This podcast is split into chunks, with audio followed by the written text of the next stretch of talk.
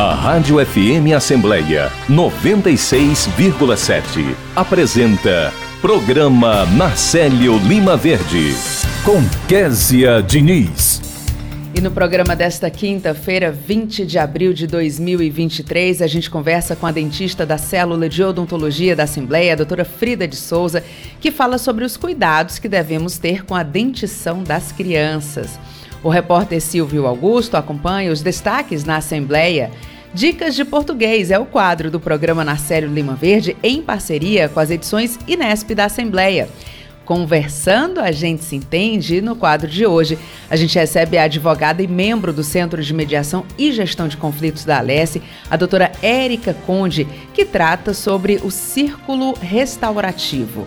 Direitos do Consumidor e o advogado do Procon Assembleia, o Dr. Rômulo Augusto Fontinelli, fala sobre os direitos dos consumidores com extravio e perda de bagagens. Tem entrevista ainda com o deputado estadual Cláudio Pinho sobre um projeto de indicação que visa a instalação obrigatória de portão eletrônico com detector de metal nas universidades públicas do Ceará.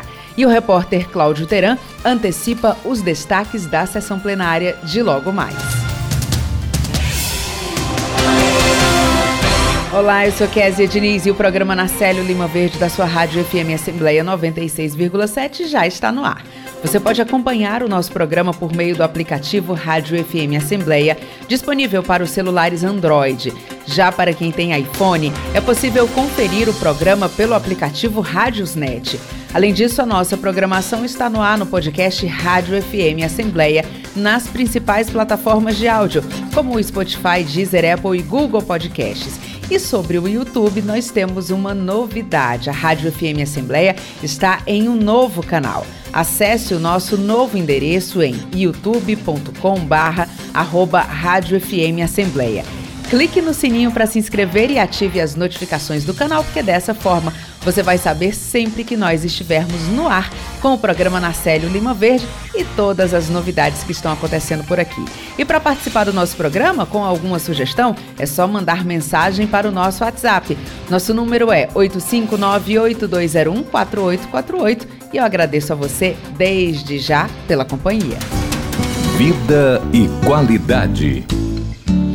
Os cuidados com a saúde bucal das crianças são fundamentais para um crescimento saudável e em época de chuvas a atenção deve ser redobrada por conta de gripes e resfriados. Mas quem conversa com a gente, conta todos esses detalhes, dá dicas sobre esse assunto, é a dentista da Célula de Odontologia da Assembleia, a doutora Frida de Souza, que está aqui nos nossos estúdios.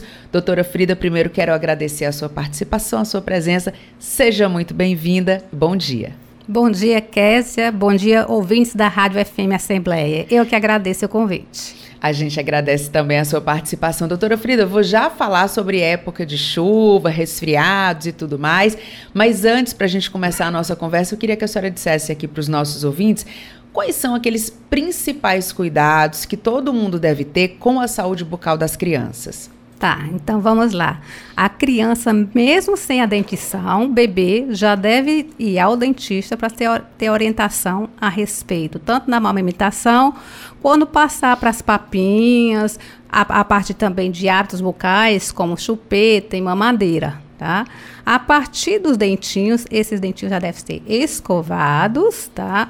E com a pasta com flúor, com mil ppm, que são mais indicados para criança. Pode ter o saborzinho, mas já tem que ter o flúor, tá? Essa escovação tem que ser feita pelo cuidador, os responsável pela criança, e a criança também deve pegar a escovinha para ser estimulada, né? Para ter o que?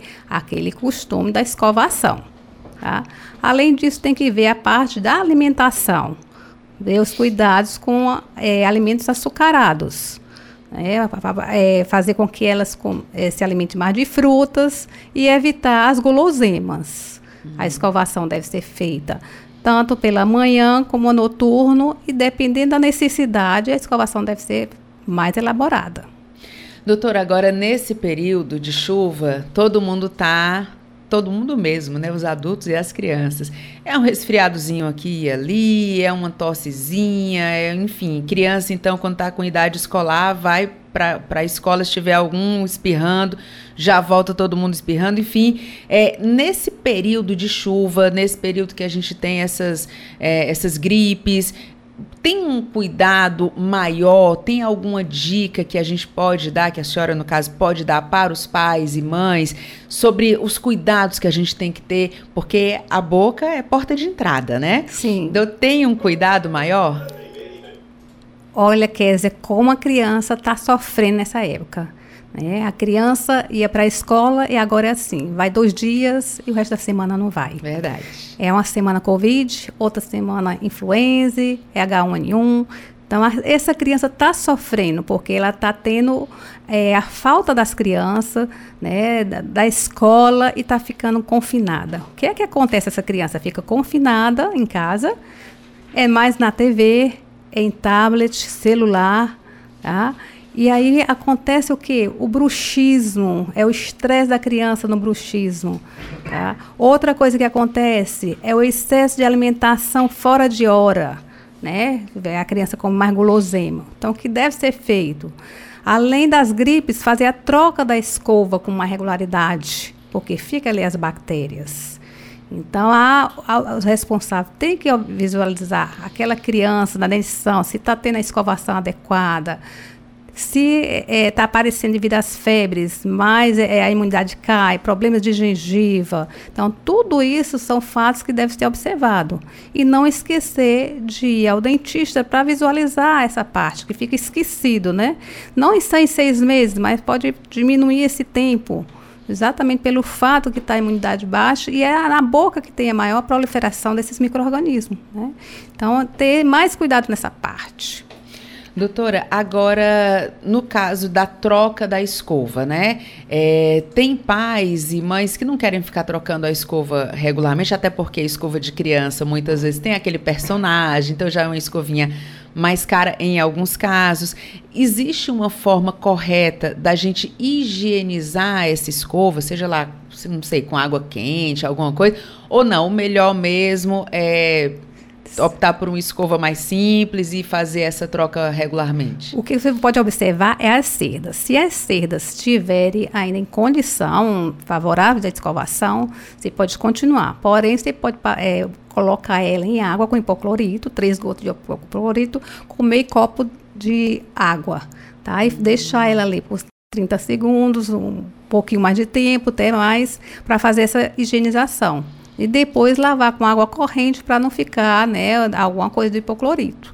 Pode fazer isso. Outra coisa é você deixar separado de uma criança para outra, às vezes fica é o mesmo banheiro e botar no copinho as duas escovas no mesmo local. Separar essas escovas, senão não adianta só o copo, mas as escovas estarem juntos, né? Separar essas escovas. Ah, porque senão passa de um para o outro e criança é assim, né? Exatamente. Doutora, e a senhora falou também sobre essa questão das guloseimas, né? E quando a criança está ali gripada e já não come direito, aí já é aquela, né? Aí a mãe já fica preocupada, acaba cedendo a aquele impulso de dar um biscoitinho, de dar um chocolate, porque a criança já não comeu nada o dia inteiro, então qualquer coisa que ela coma já vai né, é, é, suprir ali alguma necessidade.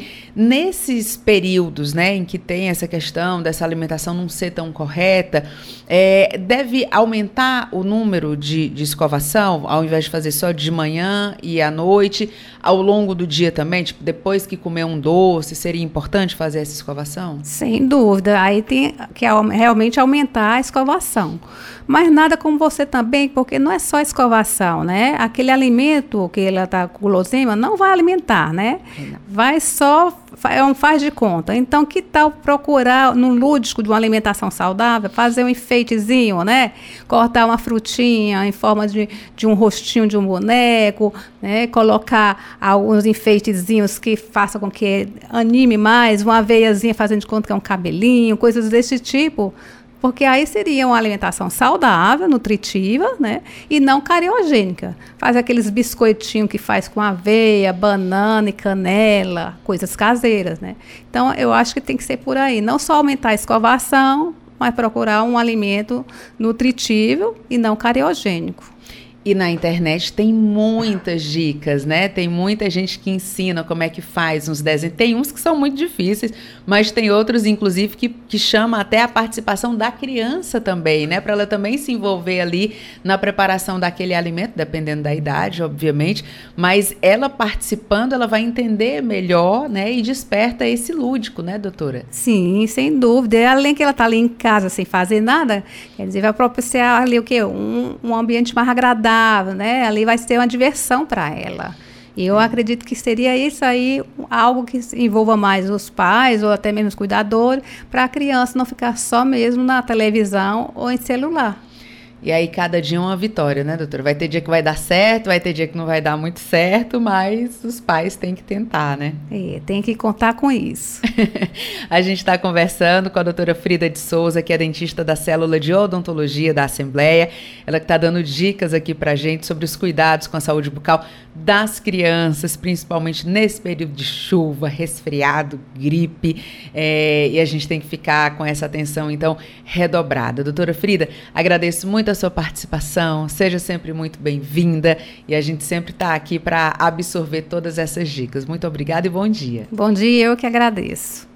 Agora a gente segue com o programa Narcélio Lima Verde, neste momento, 8 horas e 19 minutos. A primeira impressão é a que fica, e um sorriso pode ser nosso cartão de visitas. Não descuide da saúde bucal. Escove os dentes após as refeições e capriche na escovação antes de dormir. Durante o sono, o acúmulo de placas bacterianas é maior.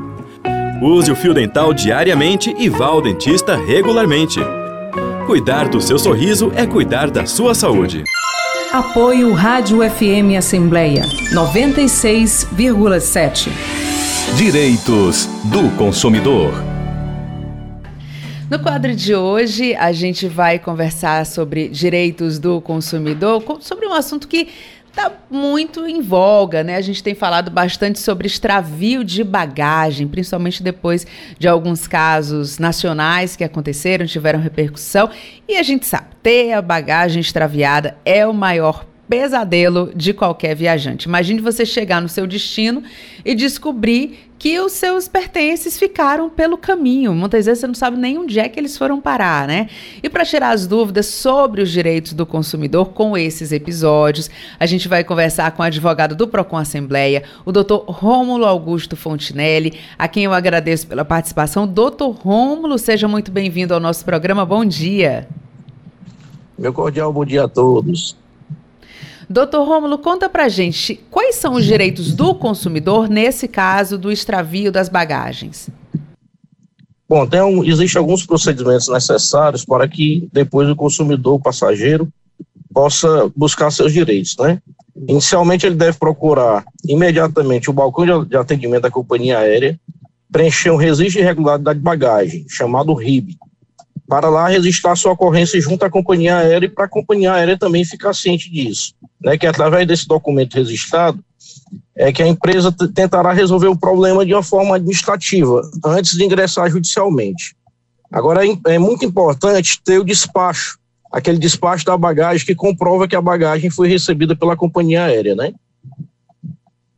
É, depois ela deve registrar também uma queixa na Agência Nacional Civil, na ANAC, no próprio aeroporto. E tudo isso é interessante fazer antes de sair do aeroporto. Né? Ali você está ali, você sai do voo e está aguardando ali a bagagem. Antes, é, antes de sair disso, é também interessante fazer. E logo após isso, abrir um boletim de ocorrência no caso da bagagem ser furtada. Né? Porque ali você já se resguarda em outro, em outro episódio que sai da responsabilidade da companhia aérea, que, que a, a, quando a bagagem é furtada no próprio aeroporto, né? Que também a companhia aérea também é responsável.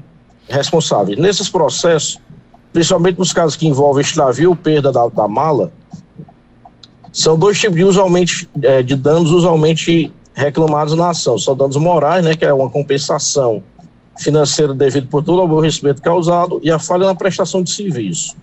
E os danos materiais são aqueles prejuízos devidos ao passageiro em virtude da, da, perda dos objetos contidos na mala, do próprio valor da mala em si, bem como daqueles que o passageiro teve com a compra de, de itens de primeira necessidade. Ou seja, aqueles passageiros que tiveram que permanecer naquela cidade ou naquele aeroporto em busca da mala e procurando resolver essa questão, se ele tiver que dormir, que passar uma noite ou duas, ou duas noites no hotel, na, na, cidade, toda aquela despesa que ele terá mais na viagem deverá ser ressarcido pela companhia aérea, né?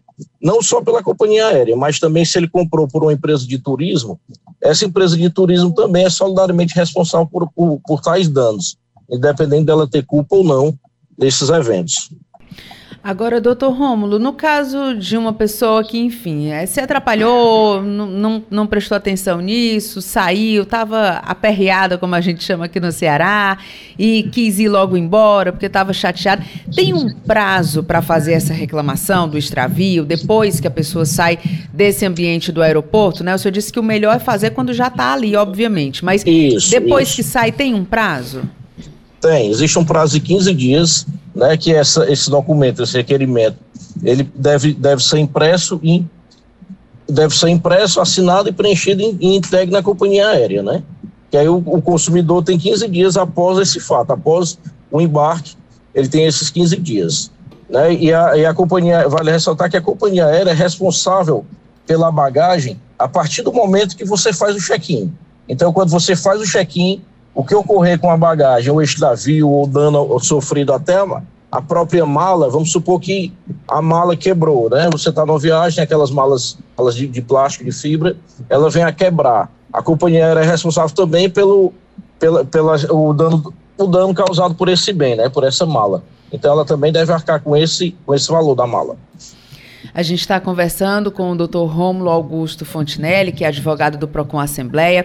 Agora, doutor Rômulo, no caso do dano, né, é, a uma mala, muitas vezes a mala toda arranhada, enfim, como é que o consumidor ele pode provar, é, e se é que ele tem que provar, que esse dano aconteceu quando a bagagem estava sobre é, a responsabilidade da companhia aérea. Tem alguma coisa que ele pode fazer? Tirar uma foto antes de embarcar? Enfim, alguma, alguma forma dele poder se proteger? A orientação que nós damos é exatamente essa: é, é tirar uma foto da mala tanto dos objetos que ele está levando na mala, quanto na mala, na mala da parte externa da mala, porque ali é a única maneira que ele terá de provar que a, a mala foi danificada exatamente naquele voo. É. Porque ele, ele fará uma comparação, tanto quando, quando ele enviou a mala, quanto ele recebeu a mala, né? Uhum. Quando ele foi fazer a coleta dessa mala, então ele faz essa comparação, e a única forma de provar realmente é, são com fotografias. E existe um, valor já previamente definido para esse tipo de caso? Porque é um caso que eu acho que não é tão incomum assim. É, existe já algum caso de indenização, assim, algum valor já é, pré-acordado ali entre as operadoras de, de turismo e entre as agências? É, o, o, valor da bagagem normal, é relativo a que o passageiro está levando, aos, aos objetos que o passageiro está levando dentro da bagagem, né? Tem pessoas que levam só o básico, tem outras que vão a trabalho, levam um notebook, então o valor agregado são bem maiores. Mas em relação aos danos, o valor médio que, que a, a, o, o, juiz decreta na sentença é 5 mil reais. É o valor médio dos danos, né? Que estão os danos materiais, os morais. Vale salientar que os danos morais não precisa nem ser comprovado pelo, pelo passageiro, né? Só o fato dele estar ali, dele ter sofrido aquele aquele, aquele problema, aquela questão, só aquele fato, só por esse aborrecimento, aí já cabe os danos morais. Aí já os, os danos materiais ele terá que provar o que foi que ele perdeu naquela aquela viagem, até a questão dele ter perdido um, uma reunião de trabalho, por exemplo. O passageiro sai daqui vai para outra cidade e chega lá ele perdeu uma reunião de trabalho porque ficou em busca da mala no aeroporto. Então, isso também gera dano material. A gente está conversando com o advogado do PROCON Assembleia, o doutor Rômulo Augusto Fontinelli. Doutor Rômulo, é, aí eu queria pegar na sua experiência. É, a gente tem observado né, que as, as companhias aéreas, elas têm, acho que por conta do avanço mesmo do, do direito do consumidor, das informações que as pessoas hoje têm, que podem buscar ali os seus direitos, a gente tem percebido que essas operadoras, essas agências de viagem e as próprias empresas de transporte aéreo, elas se abriram um pouco mais para conversar com o consumidor. Existem canais para conversar com o consumidor. Isso tem facilitado de uma certa forma até diminuir aí a chateação. O consumidor quando ele reclama, as companhias já têm ali um procedimento. Isso melhorou ao longo dos últimos anos? Melhora, melhora porque as companhias aéreas, pelo excesso de reclamações, ela está buscando se adequar às necessidades, evitando alguns problemas. Problemas esses até que são resolvidos na própria, na, no próprio desembarque, né? Muitas vezes também a, a, a bagagem é, colocada em outro, em outro local ao invés de ser do, do embarque daquele voo, então também gera essas questões. E, a, e as companhias aéreas precisam se adequar exatamente pelo crescente número de reclamação, né? Que também a companhia aérea também ela passa a ter custos com isso e para a gente a, a, vantagem disso é que quando o consumidor ele entra em contato com a companhia aérea e tem algumas informações, quando nós vamos, quando eles buscam o PROCON para resolver o problema, a gente já coloca já exatamente que já foi procurado pela companhia aérea e a companhia aérea informou. Então a gente vai falar exatamente em relação àquele fato. Aquele fato que a companhia aérea ou tenha negado ou, ou tenha deixado de cumprir. Muito bem. E quem estiver passando por esse problema, doutor Rômulo, como é que faz para ter acesso ao PROCON Assembleia? Bom, o PROCON Assembleia funciona de 8 ao meio-dia, das 3 às 17 horas, através de agendamento, mas também quando não é agendado, a gente procura encaixar, porque nosso, nosso, nosso intuito é de solucionar a questão do consumidor o quanto antes. Então ele procura lá os documentos necessários. São identidade, CPF, né, documentos pessoais, comprovando endereço, e tudo relacionado àquele fato. Todo e qualquer tipo de prova que o consumidor tenha para que possa provar o seu direito é necessário levar para que a gente possa enviar para a empresa e lá buscar solucionar essa questão. Tá ótimo, doutor Romulo. Agradeço muito pela sua participação, desejo sucesso e muito bom dia. Bom dia. Esse foi o Dr. Rômulo Augusto Fontinelli, advogado do Procon Assembleia. Agora a gente vai conversar com o repórter Silvio Augusto, que está aqui na Assembleia Legislativa e fala ao vivo com a gente. Bom dia, Silvio. Bom dia, Kézia. Bom dia a todos. Estamos aqui no espaço expositivo da Assembleia Legislativa, onde acontece a exposição celebrando Fortaleza 297 anos. A Assembleia Legislativa, por meio do, do Memorial Deputado Ponte Neto, está com esta exposição com o objetivo de celebrar, né, como eu disse, o aniversário de Fortaleza, os 297 anos da capital cearense, e valorizar as diversas expressões culturais do Ceará, apresentando nesta exposição, que é exemplares da produção de Urban Stacks de Fortaleza. E estamos aqui com o historiador do Memorial Diego Moraes, para falar como é que foi o trâmite né, para que esta exposição acontecesse aqui que vai até o dia 27 de abril. Bom dia, Diego. Bom dia, Silvio. Bom dia a todos. Exatamente. É, essa exposição ela foi pensada a partir de discursos, né, e construções nós do memorial por meio desses artistas, né? Eles denominados desenhistas de rua, né? E o que eles propõem era são um trabalho relativo que é produzido na Europa, como em Paris, em outras grandes metrópoles, né? E aí não foi diferente. Eles se reúnem e através de técnicas avançadas de alta qualidade sobre papel, eles captam as sensibilidades de locais históricos da cidade de Fortaleza.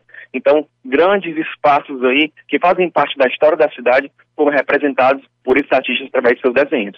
Aqui estão os principais equipamentos da capital cearense, onde tem é, o Museu da Indústria, a Igreja do Rosário, a própria sede da Prefeitura de Fortaleza. Então tem vários é, equipamentos da cidade, né, vários locais em que as pessoas devem visitar, né, Diego? Com certeza, a visitação ela vai se estender até o dia 27, de segunda a sexta-feira, o público que frequenta a Assembleia, para os visitantes e turistas, está aberto à visitação. E como você mesmo disse, esses locais são locais históricos da cidade, prédios que foram construídos no século XIX. A nossa própria Assembleia Legislativa é um prédio que foi construído em 77, né? O prédio do deputado Adalto Bezerra, né? E aí, a história da Assembleia está intimamente ligada com a história da cidade. Ela não se dissocia. Tanto isso que vários deputados daqui saíram para ser chefes do Executivo, né? Quantos é, exemplares estão aqui? São 20, 20 facetas, né? Em diversos locais históricos, como você disse. Temos a Orla da Praia do Futuro, temos é, o Paço Municipal, que é a atual sede da Prefeitura de Fortaleza, temos também Farol do Mucuripe e outros locais é, extremamente relevantes e uma, uma pintura de uma sensibilidade única, né? E bem singular e bem, bem interessante mesmo do público. A exposição está desde quando? Está desde o dia 13, né, que marcou o aniversário da nossa cidade, vai até o dia 27 de abril.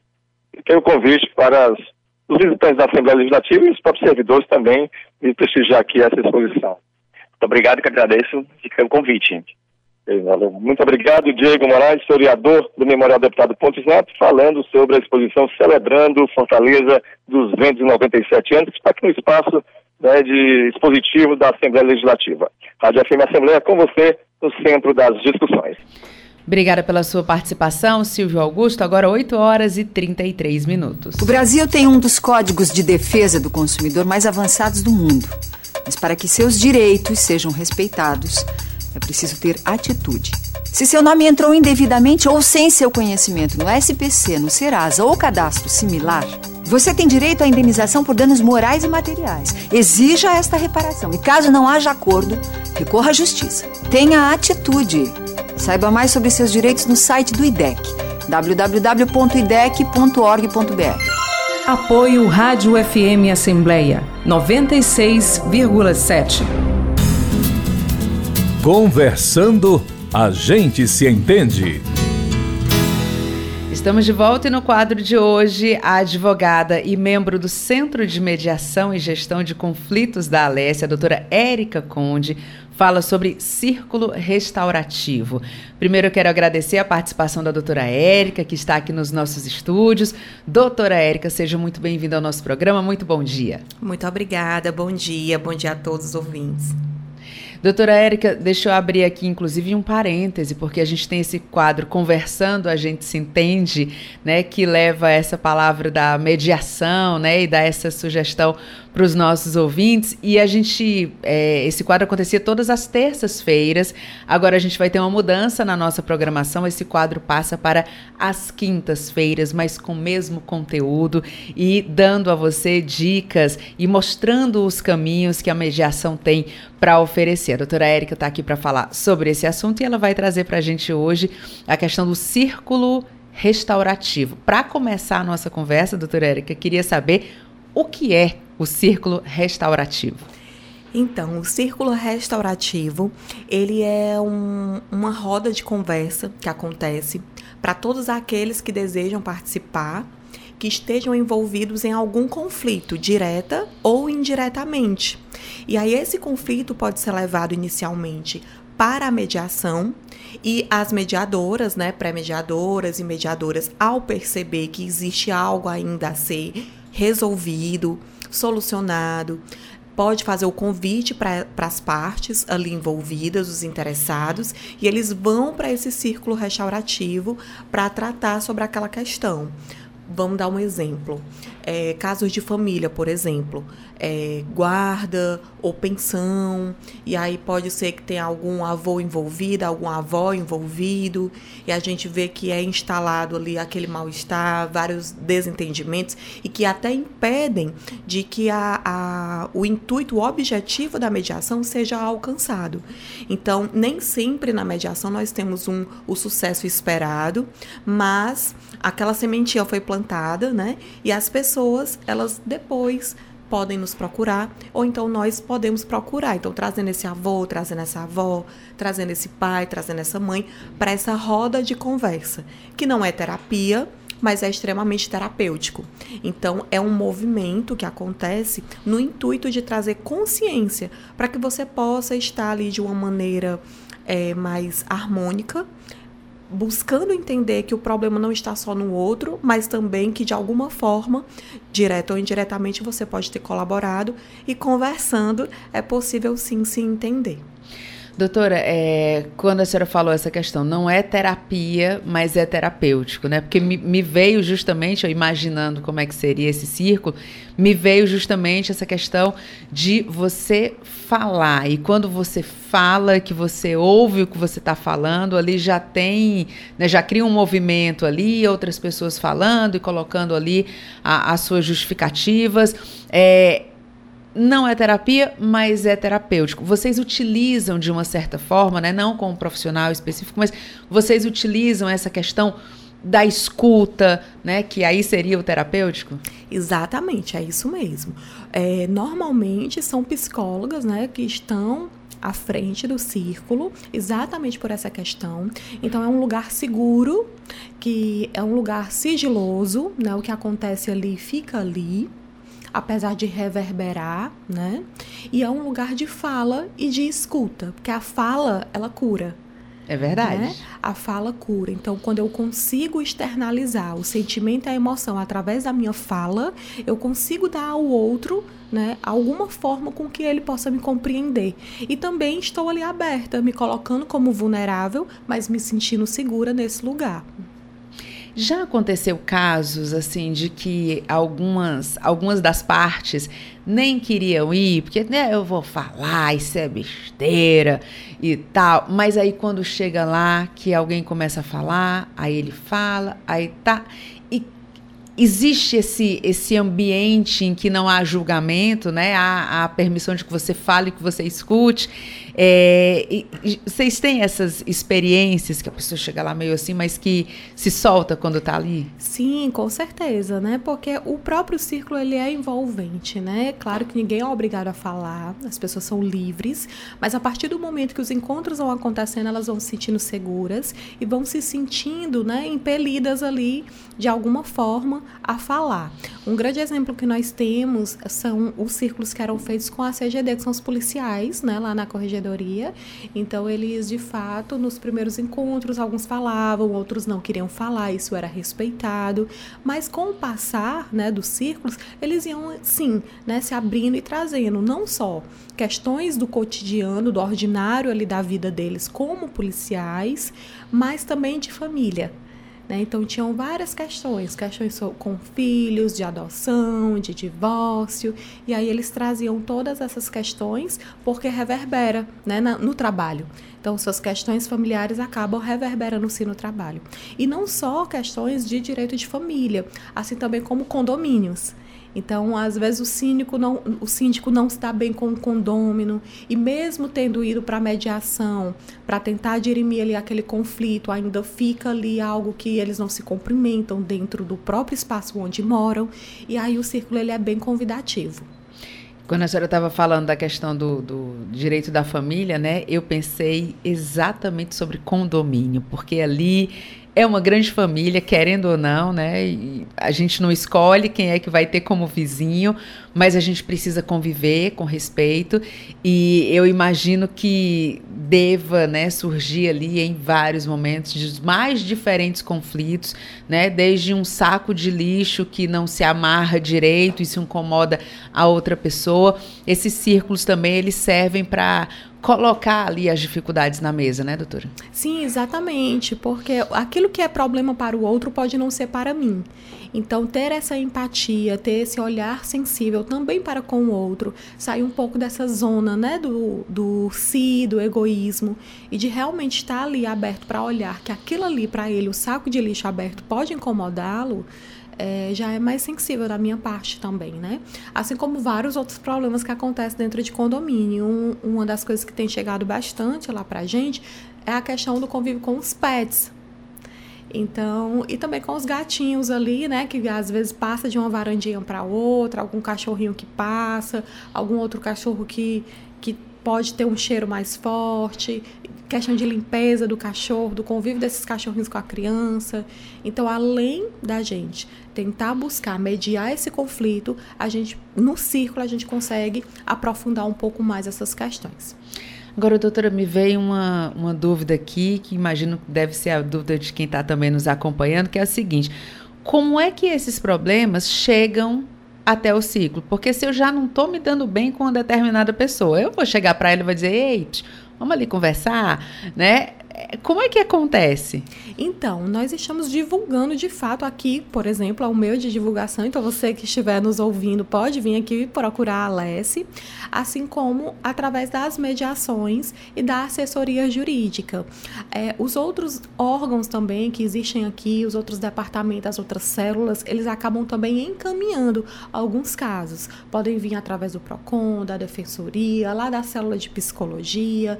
Então, a gente também costuma fazer né, essa, essa, digamos, captar essas pessoas para que elas possam ter esse olhar para elas. Então, elas podem vir, como a gente também pode tomar conhecimento e fazer o convite, como foi o caso dos policiais. Nós tomamos esse conhecimento e aí foi decidido, né, na nossa coordenação de levar o círculo para lá, para eles, né, nessa, nesse serviço que o nosso estado oferece, nesse cuidado também com eles. A gente está conversando com a doutora Érica Conde, que é advogada e membro do Centro de Mediação e Gestão de Conflitos da Alesse.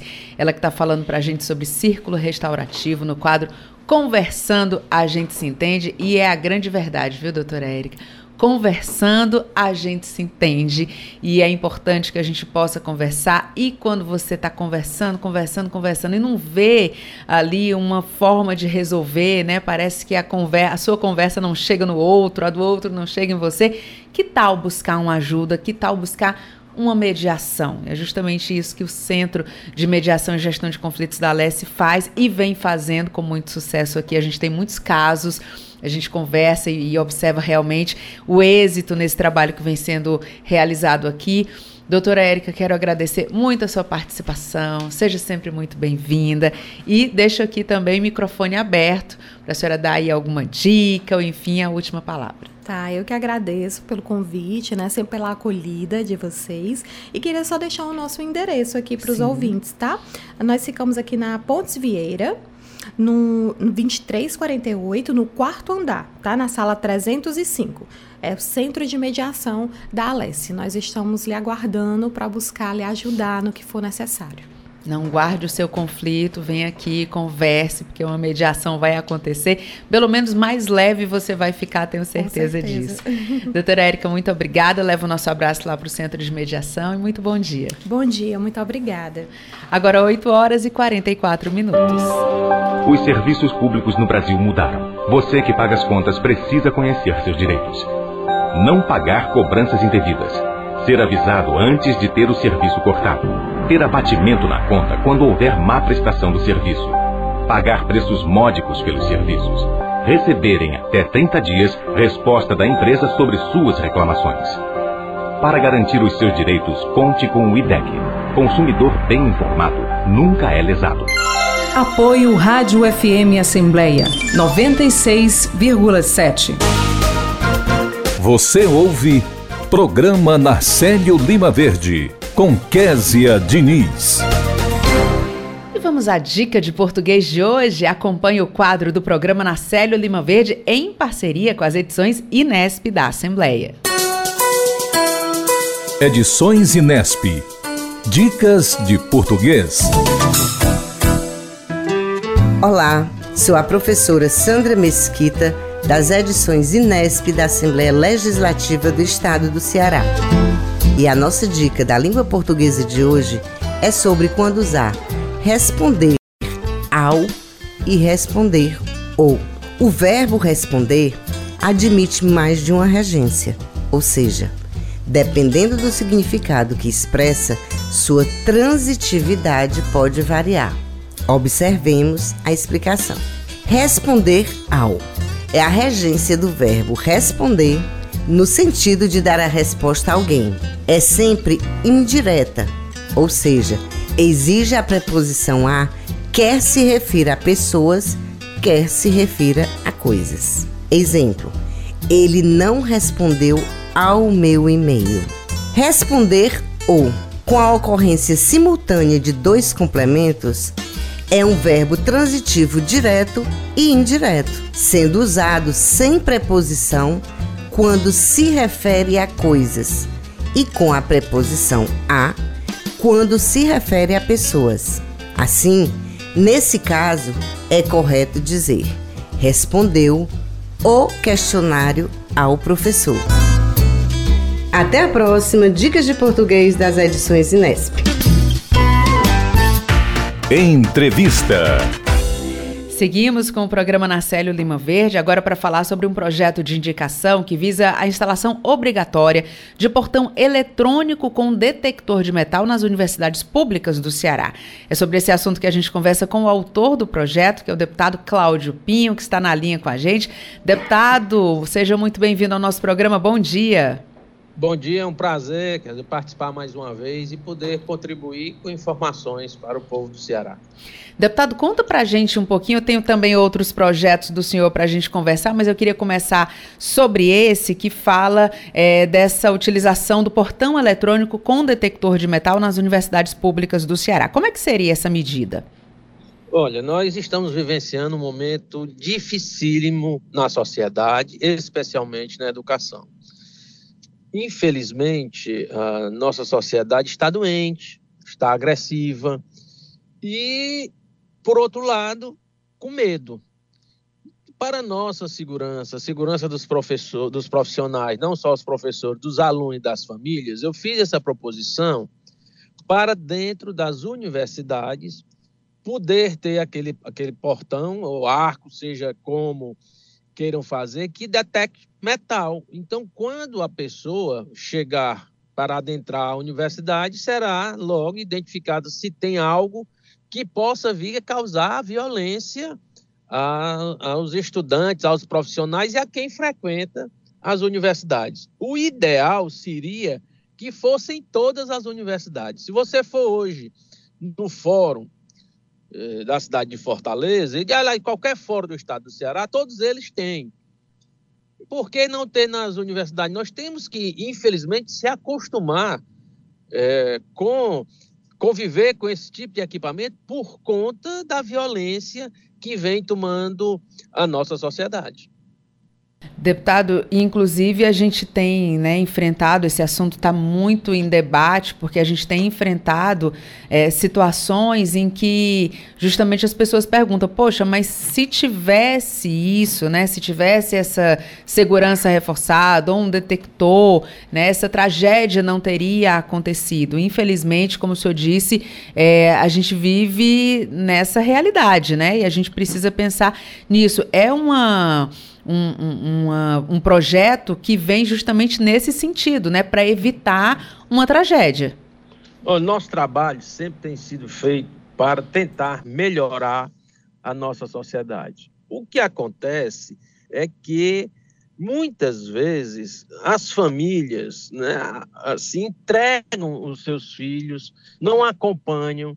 Eu tive o privilégio de ser prefeito em São Gonçalo do Amarante, e desenvolvi nas escolas lá a família, o seu maior patrimônio. Era aproximando a família da escola.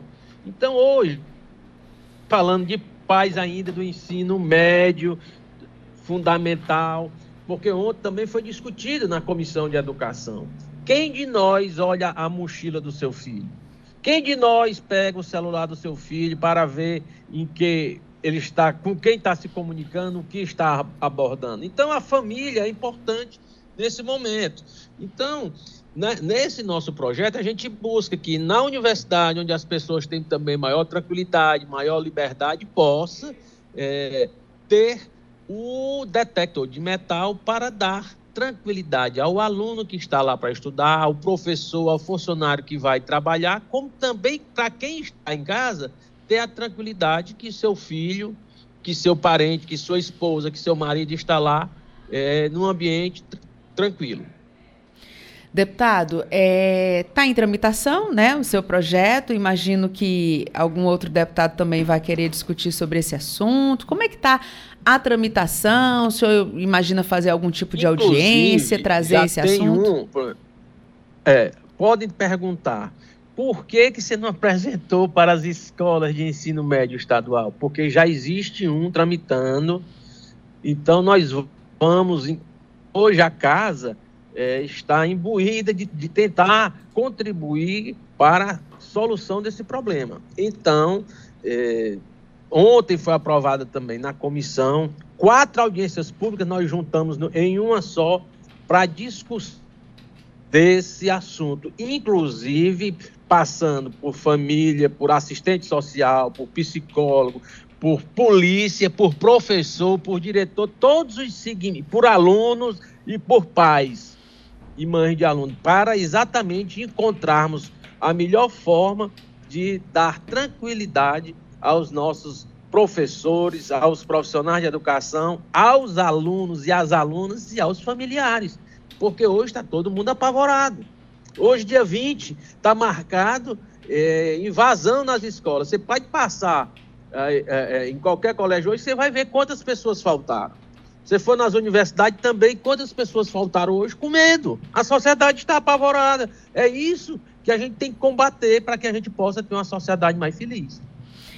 É, deputado, inclusive hoje a gente já percebe, inclusive, o trânsito próximo ali a, a escolas, né, entrada e saída de estudantes, já está diferente hoje, porque infelizmente as pessoas, né, na dúvida, acham que é melhor não arriscar, né? Tá todo mundo muito preocupado com isso, em pânico, e aí o seu projeto vem justamente é, para tentar levar mais tranquilidade e abrir essa discussão, né, para as pessoas veja, que estão acompanhando. Kézia, veja o poder da comunicação através das redes sociais. É verdade. Quando ela é bem feita, ótimo, talvez não cause esse impacto. Agora, mal feita, fake news, prejudicando a sociedade, está aí colocando a nossa sociedade em pavor.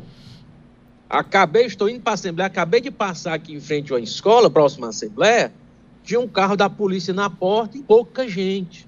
Você, você foi testemunha hoje de é, o trânsito melhor já por conta das pessoas é, não irem à, à escola. Isso na escola particular, mas na escola pública também. Muita gente não foi para aula hoje na escola pública. Bem complicado, deputado, esse, esse momento que a gente está passando aí. A gente está conversando com o deputado Cláudio Pinho, que é autor, né, entre outros tantos projetos, ele é autor desse projeto que a gente está falando aqui, é um projeto de indicação que visa a instalação obrigatória de portão eletrônico com detectores de metal nas unidades públicas do Ceará. Agora, deputado, eu estava dando uma olhadinha também em outros projetos e eu vi que o senhor está fazendo uma homenagem, é, denominando de Raimundo Ribeiro Lima Filho a Areninha, lá no município de Paracuru. Queria que o senhor falasse para a gente sobre essa homenagem. Vamos falar de notícia boa, né? Pronto, é. Tem pessoas na vida que se dedicam a fazer o bem, gostam do esporte, e ele, funcionário da Cefaz, foi, é, apesar de ter nascido em Calcaia, foi viver no Paracuru e lá se dedicou, fez, fez, não tinha esse programa das areninhas, tá certo? Mas tinha os campos de várzea, como chamam, né? Então, e lá ele fazia o possível para ajudar as crianças, para ajudar a coletividade e ter o seu time também. E assim é, a própria população pediu para que a gente é, pudesse prestar essa homenagem e assim nós fizemos a proposição. Espero contar com o apoio dos colegas, colegas parlamentares para aprovar é, o nome do Raimundinho lá na, na Areninha do Paracuru. Deputado, a gente conversou logo no comecinho do mandato, né, falando sobre expectativas, o senhor que já tem muita experiência na gestão pública, prefeito de São Gonçalo do Amarante. É, eu queria que o senhor contasse para a gente dos projetos que o senhor já apresentou, o que é que o senhor poderia mais destacar aqui para a gente desse trabalho que o senhor vem fazendo aqui na Assembleia Legislativa? Oh, tem algumas coisas que não são projetos, mas que mexem com a vida do cidadão. Um, projeto que eu apresentei, eu posso falar, aí vem muita ideia na cabeça da gente, né? Essa questão da, da nota premiada, sua nota tem valor, né? De poder trocar trocar por combustível, eu acredito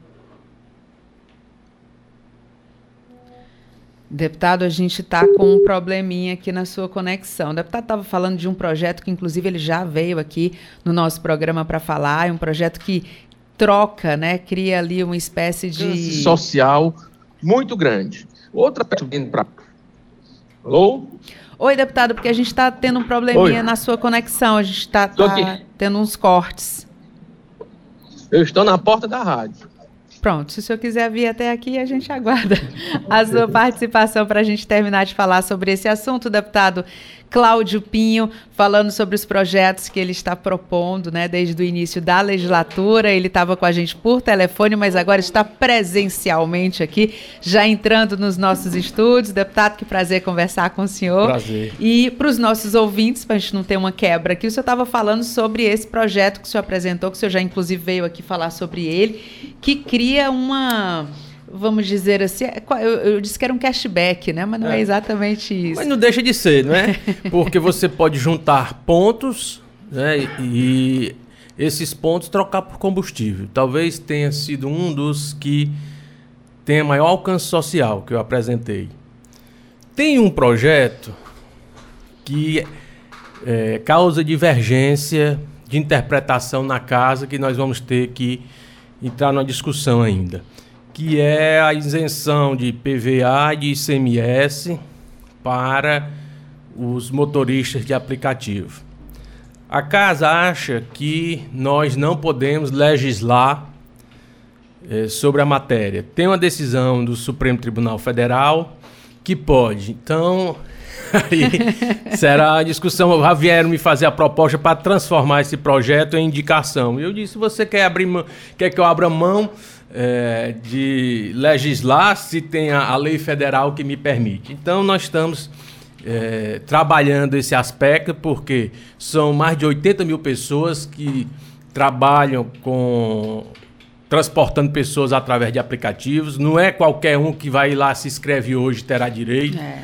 Nós fizemos é, algumas exigências que tem que ter dois anos, como o taxista é, tem que ter a, na carteira de habilitação que é profissional é, de transporte e ainda fazer 250 corridas por mês. Então, tem um critério que mostra que a pessoa se dedica pelo menos oito horas por dia no transporte de pessoas. Então, esse projeto tem alcance social? Tem, mas existe essa polêmica que na legislatura passada o deputado Aldir discutia muito sobre isso e a casa não aceitava. Então nós estamos tentando um amadurecimento por parte da Procuradoria para que a gente possa é, entrar com esse projeto na, na discussão já nas comissões.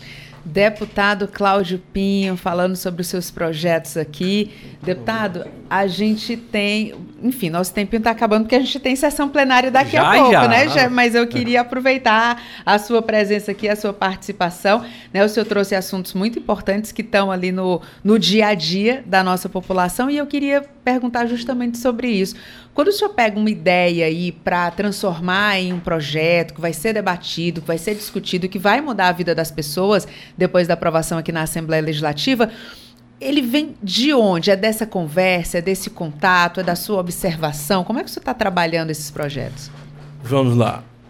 A gente conversa. Eu, eu vim de uma experiência do outro lado da, da, da mesa, vamos dizer assim, pelo fato de estar no executivo, não é?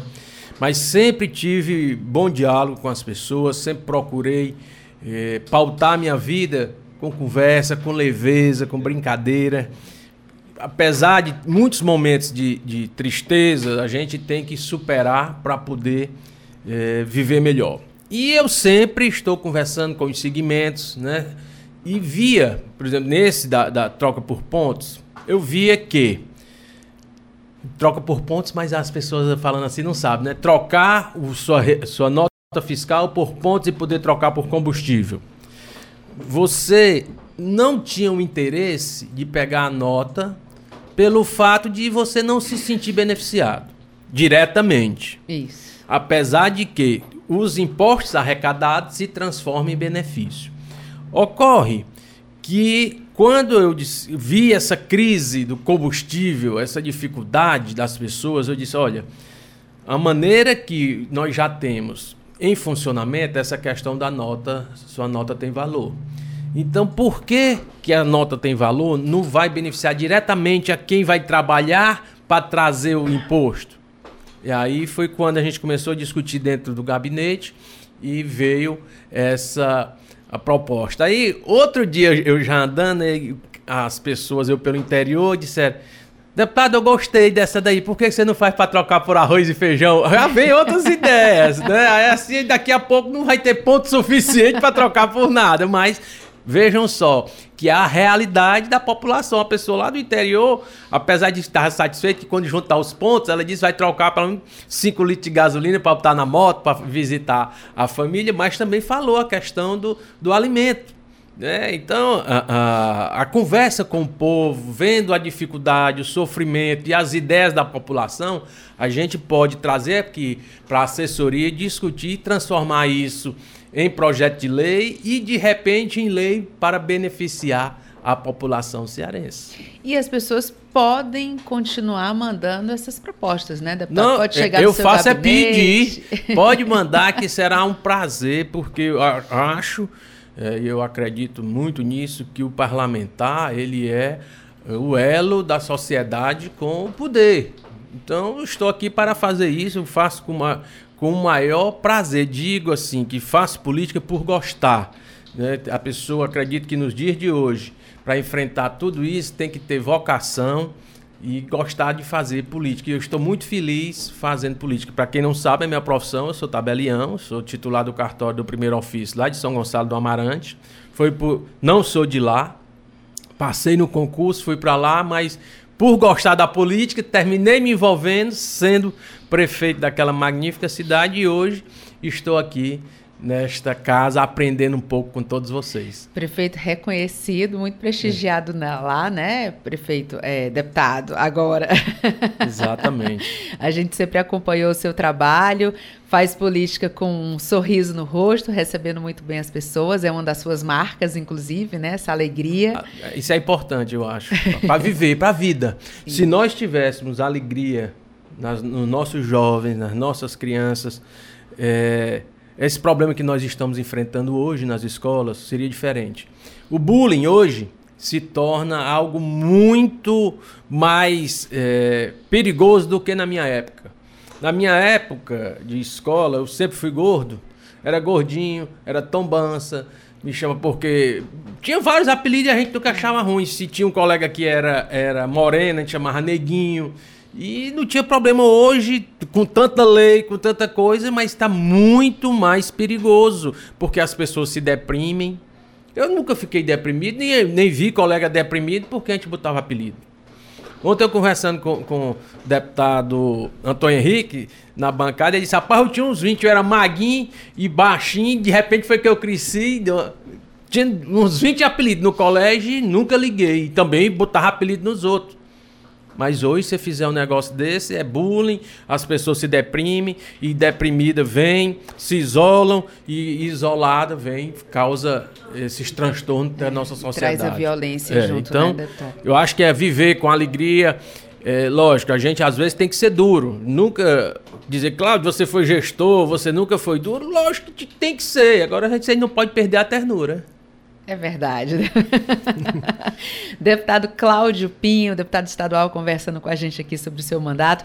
Deputado, agradeço muito a sua participação. Infelizmente, a gente tem que encerrar, porque o nosso programa tem um tempinho determinado, mas eu agradeço muito a sua participação e já, já deixo aqui o convite para da próxima vez, que tu for ali para o plenário, já passa aqui. Ah, Será um prazer, eu gosto de conversar. Eu peço desculpa aí pelo atraso, tivemos que iniciar pelo telefone, né? Pegamos também um, um, um trânsito, mas isso aqui também atrapalha. Me atrapalhou respondendo mensagem antes de sair de casa.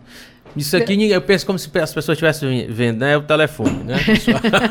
Deu tudo certo, deputado. Obrigada, viu? Bom dia, Um bom abração, muito trabalho. obrigado. Esse foi o deputado Cláudio Pinho conversando com a gente sobre o seu mandato parlamentar. Agora a gente vai conversar com o repórter Silvio Augusto, que está na linha com a gente, tem inclusive entrevistado também, né, Silvio? Bom dia.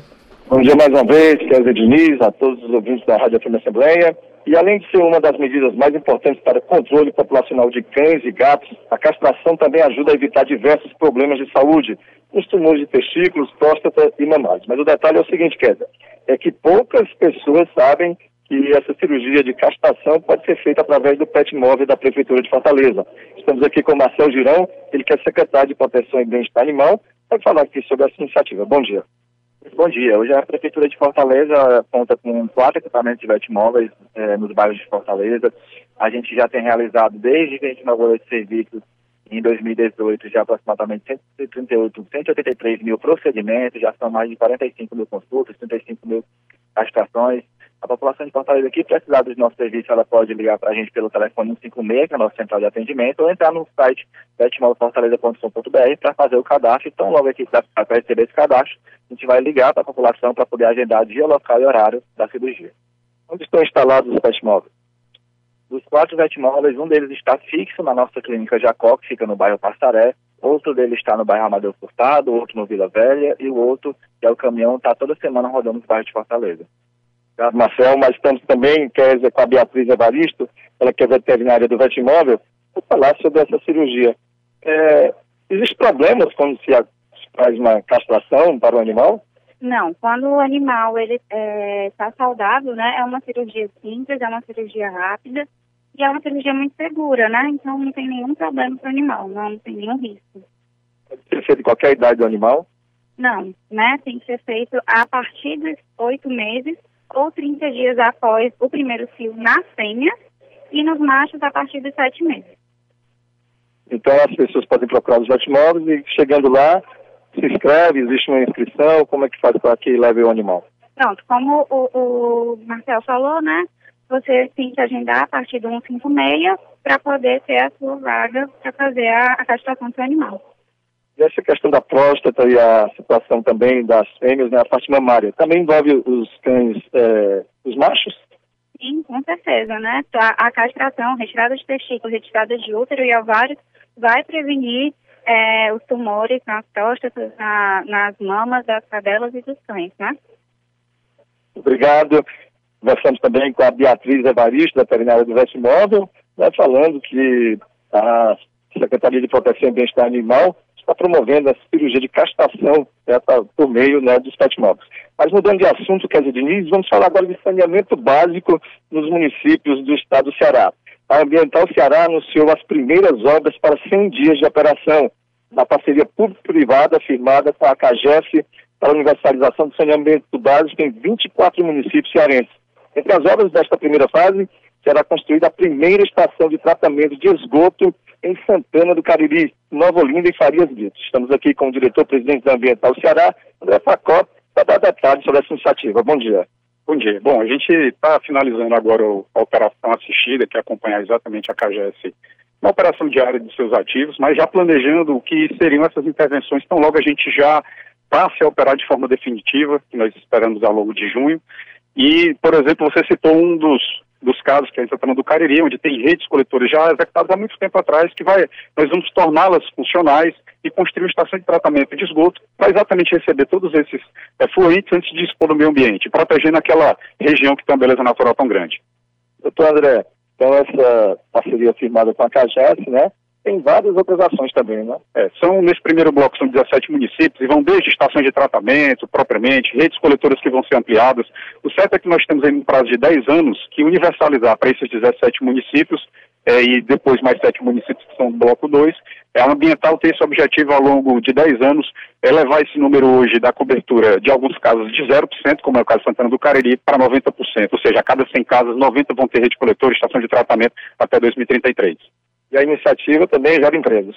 Ah, não tem dúvida, né? Saneamento ele causa impacto tremendo na saúde, na qualidade de vida da população, proteção ambiental, mas também na economia. Então, para se ter uma ideia, nesse primeiro bloco, que são 17 municípios, a gente prevê a geração em torno de 4 mil empregos. E se nós pensarmos os dois blocos, que são 24 municípios, incluindo aí Fortaleza, nós vamos ter algo em torno de 10 mil empregos diretos e indiretos sendo gerados ao longo desse período de 30 anos. Qual a previsão da obra? Bom, então logo a gente inicia essa operação definitiva, que a gente tem expectativa aí no começo de junho, a gente já inicia essas obras de 100 dias o quanto antes, ao mesmo tempo em que a gente vai ter essa ampliação ao longo dos próximos 10 anos para universalizar para esse 90% de cobertura. Né? Então, é, a gente sugere para aqueles que têm interesse em conhecer o nosso projeto, mas também se cadastrar nas vagas, que eles fiquem atentos a uma série de oportunidades que nós estamos lançando. Agora mesmo nós estamos abrindo vagas para 50 agentes de saneamento, que vão ser é, quem quiser, por favor, procure o CineDT é, Maracanaú, em Horizonte, em Messejana, para se cadastrar e posteriormente iniciar o processo seletivo. E aqueles que quiserem também conhecer o projeto, se cadastrar no nosso site, ambientalceará.com.br ou arroba ambientalceará nas redes sociais, para exatamente se cadastrar no banco de talentos à medida que as oportunidades forem surgindo, quem sabe vir acompanhar nossa equipe. Muito obrigado. Nós estamos com o André Facó, presidente da Ambiental Ceará sobre as primeiras obras para 100 dias de operação da parceria público-privada firmada com a CAGES. Envolve aí é, a estação de tratamento de esgoto em Santana do Cariri, Nova Olinda e Farias Brito. A FM Assembleia com você no centro das discussões. Obrigada pela sua participação, Silvio Augusto. Agora a gente vai conversar aqui nos nossos estúdios com Cláudio Teran, que já está por aqui. Cláudio Teran, muito bom dia. Bom dia, Kézia Diniz. Bom dia a você. Bom dia, o amigo ouvinte da nossa FM Assembleia. Cláudio Teran, conta pra gente o que é que você destaca da sessão plenária de logo mais. César, o caso. Eita, hoje eu me enganei, eu me enganchei bem. Eu chamei você de César, chamei de Cássia. César de Cássia. Será que eles estão falando da Kézia, gente, né? hein, Cláudio? Só pode, só pode. Kézia, nós vamos ter hoje uma, um, um fato entre as- a- os projetos que os deputados vão apresentar. Eu vou destacar apenas um, assim, em virtude do tempo aqui. A deputada Marta Gonçalves está instituindo como patrimônio cultural e material do Estado a cachaça de alambique produzida na região. Estabelece e inclui no calendário oficial de eventos do Estado o Dia Estadual da Cachaça e dá outras providências. Em esse projeto sendo aprovado, o Dia Estadual da Cachaça vai ser na véspera do feriado de Tiradentes, Kézia Diniz. Não, olha aí, muito bem. Véspera de feriado já combinou, hein, Combina Cláudio? demais. Olha, quanto aos oradores, Kézia, olha só, a doutora Silvana vai ocupar o primeiro tempo do primeiro expediente. O deputado Renato Roseno vai ocupar o segundo tempo. O terceiro tempo é do deputado pastor Alcides Fernandes, que ele está com um projeto de indicação que ele vai defender nesta manhã. O deputado quer criar um plantão psicológico virtual. Para que todo mundo não, não tenha o plantão gramatical, né? Que a gente Sim. tira dúvidas e tal. Ele quer criar um plantão psicológico, porque os tempos exigem, né? O deputado Romeu Aldigueri, que é o líder do governo, ocupa o quarto tempo, terce- o quinto tempo é do deputado Felipe Mota, e no sexto tempo, o orador que vai falar é o deputado de Assis Diniz, Késia Diniz. Muito bem, Cláudio Teran, muito obrigada pela sua participação. Muito bom dia. Amanhã tem terceiro expediente. Não, amanhã não tem terceiro expediente Ah. em virtude do feriado de Tiradentes. Voltaremos na próxima semana. Muito bem. Obrigada, Cláudio Teran. Bom dia. Para você, um bom dia.